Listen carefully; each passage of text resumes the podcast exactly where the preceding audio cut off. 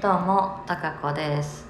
前回の続き、えービバラロック1日目参戦しましたの続きを話したいと思います。前回は、えーあのちゃんを1曲だけ見ましたという話をして、あのちゃんの狂気性が癖になりますと言ったんですけど、で、まあ本当はね、あの全曲聴いて出たかったんですが、何しろ私の親友はスカイハイさんのファンなのでそれをあの間近で見ないわけにはいかないということで、えーあのちゃんのステージケーブステージっていうその搬入口でやってるステージからメインのアリーナのスーパーアリーナの、えー方に戻りました。でそのステージ右と左でまあ、タイムスケジュール的に交互にやるっていう話したんですけどお客さんはもうどこでも行き来自由です基本。でケーブステージだけは1000人で規制がかかっちゃうんですけどそれ以外もどこいいつどどこに行っても自由。だからでまあコアなファンの方はえっと本当にアリーナの前の方にスタンディングでこう詰め寄るっていう感じなんですけどだからスカイハイさんが始まる結構前1時間弱前にはそっちの会場に戻ってえー隣でね左側では、えーマイファーストストーリーさんがやってる中で右側のそのまあ区切ってあるとこに入っていったわけなんですけどでそのマイファーストストーリーさんも初めてだったんですがえっ、と私はだからあのね全然無知無知すぎて 後でさ友達にさ「いやあのボーカルの子もすんごい顔整ってて綺麗だったし歌もなんかめっちゃうまかったよね」って言ったら「え知らないの？誰の息子か?」って言われて「え誰?」って言ったらあの森進一さんと森昌子さんの息子さんで元ジャニーズの方だっていう。あああの方ですかみたいになって。ゴリゴリのロックをやってましたね。いやでも歌はうまかったしなんちゅうかこれまたオーラがありましたね。だからそのスカイハイさんやって待ってる間や左でやってるからずっと聴いてたんですけど素敵でしたねなかなか。うーんですね。でいよいよ友達のお目当てのスカイハイさんさっき間近で見たけどステージではどんな感じなんでしょうかということで出てきたら全然当たり前だけど服装も髪型も変わってて あのねイケメンでした。さっきからイケメンしか言ってないんだけどさ本当にね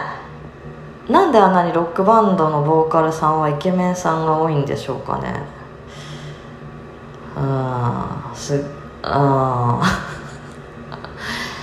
まあイケメンでしたと。で金髪ロン毛でなんかちょ私あんまりロン毛の人好きじゃないんですけどめっちゃ似合っててあ素敵ですって感じ。あのちょっと前髪をアップにしてましてくるくるってして止めてたりとかして。で曲がだからそのノーベルコアさんもそうなんだけど、まあ、曲はご自身で作っていると。でラップっぽい部分もありつつなんちゅうんか、まあ、ラップが結構多めかな。でえっと一応バンドさんと一緒にやっていましたので迫力はめっちゃありました。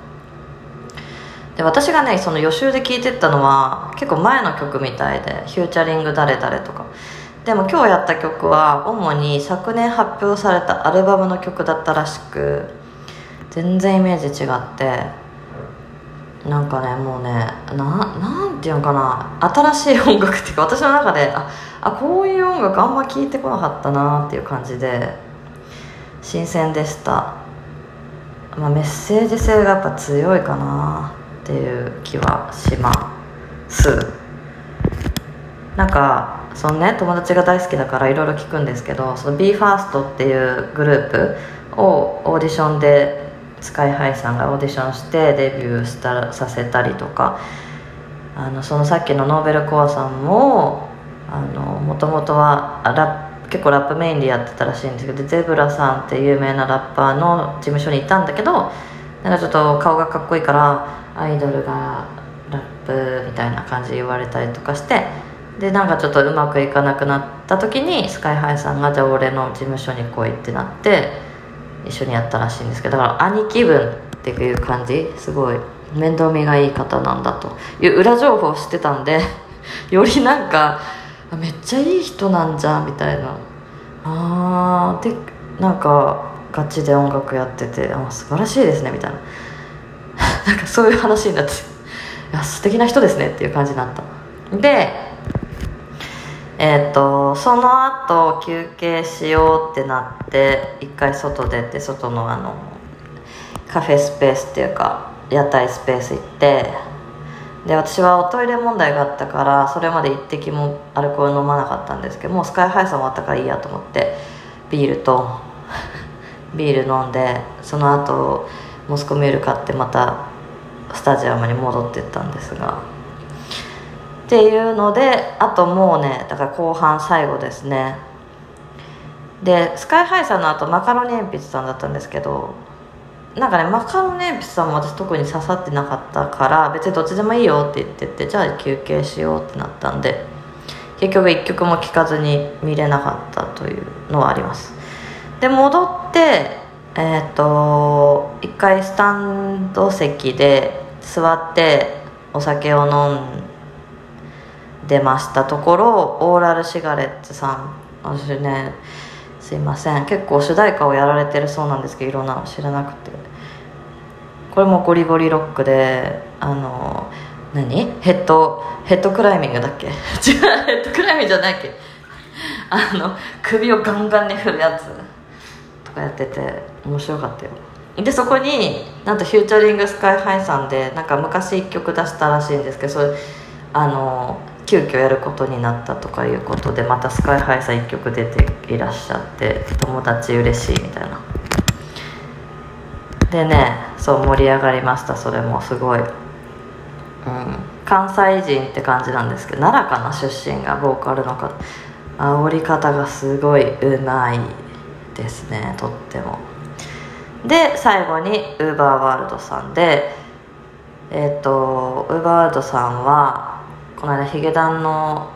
ギターの大ちゃんが一緒にコラボライブで本当のリアルライブでコラボしててもちろん存在は知っていましたし人気だってことも知ってたんですけど曲はほとんど聞いたことがなくでも最後だからそのスタンドじゃなくてアリーナの方行こうよって言って友達に行ってあのゆったりスペースの方のアリーナで見てたんですけどね。もう感動した普通に。感激した。まあ MC がね結構喋ってたんですけど、まあ、結構今日の方で共通してたのは自分の人生楽しめよみたいな感じ。お前の人生なんだからっていう人が多くて。で自分はあの真っ黒その売れない時期もあった。あこれみんな皆さんの共通の話ですけど。売れない時期もあったけど今はこうなっていて別に自慢とかじゃなくてこうなっていてみたいな。あの時は誰も俺らのこと信じてなかったけど自分たちだけは信じてたみたいな。青春。だけどもう歴で言ったら結構何年もやられてるから皆さん。もう実証してるっていう感じで。だから誰に何と言われてもやりたいことをやれと。いう走り続けろっていうことをね結構皆さん言っててね刺さりまくりましたね。私は何をのんびりと生きているんだと。のらりくらりと生きている場合ではない。ってちょっと思いかけたけどいやまあ私とこの人は違う人生だとまた思いな思いながら。でもそれをそれを言う向こうは発信することでみんなの後押しをしたいっていう思いがやっぱ強いみたいですね。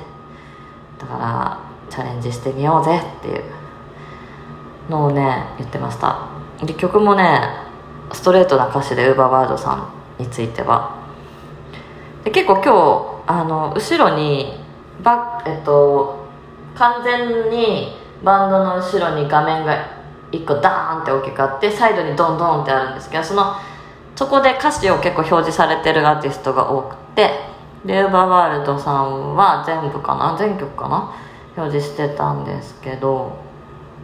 まあ何せちゃんと聞いたことないから歌詞ももちろん知らなかったけどその表示されてるの見て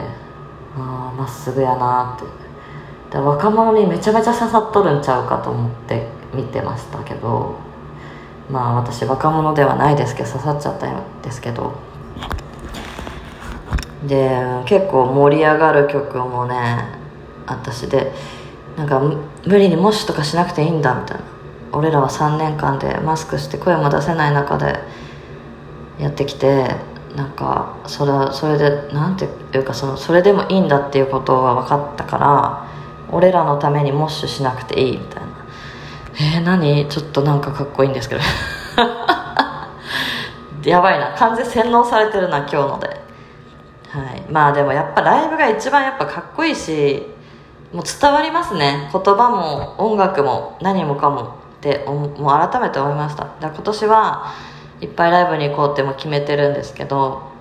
もうやっぱりライブ行くしかないって改めて思いましたね。音源聞いてるだけじゃな、うん、ダメだ。やっぱ生で触れないとあの